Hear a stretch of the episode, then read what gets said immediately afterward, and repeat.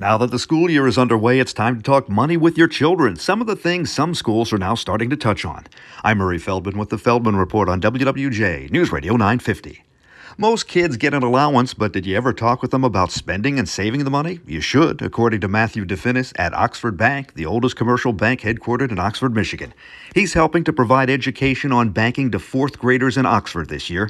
One of his ideas for parents start a joint savings account with your child and talk with them about managing the money.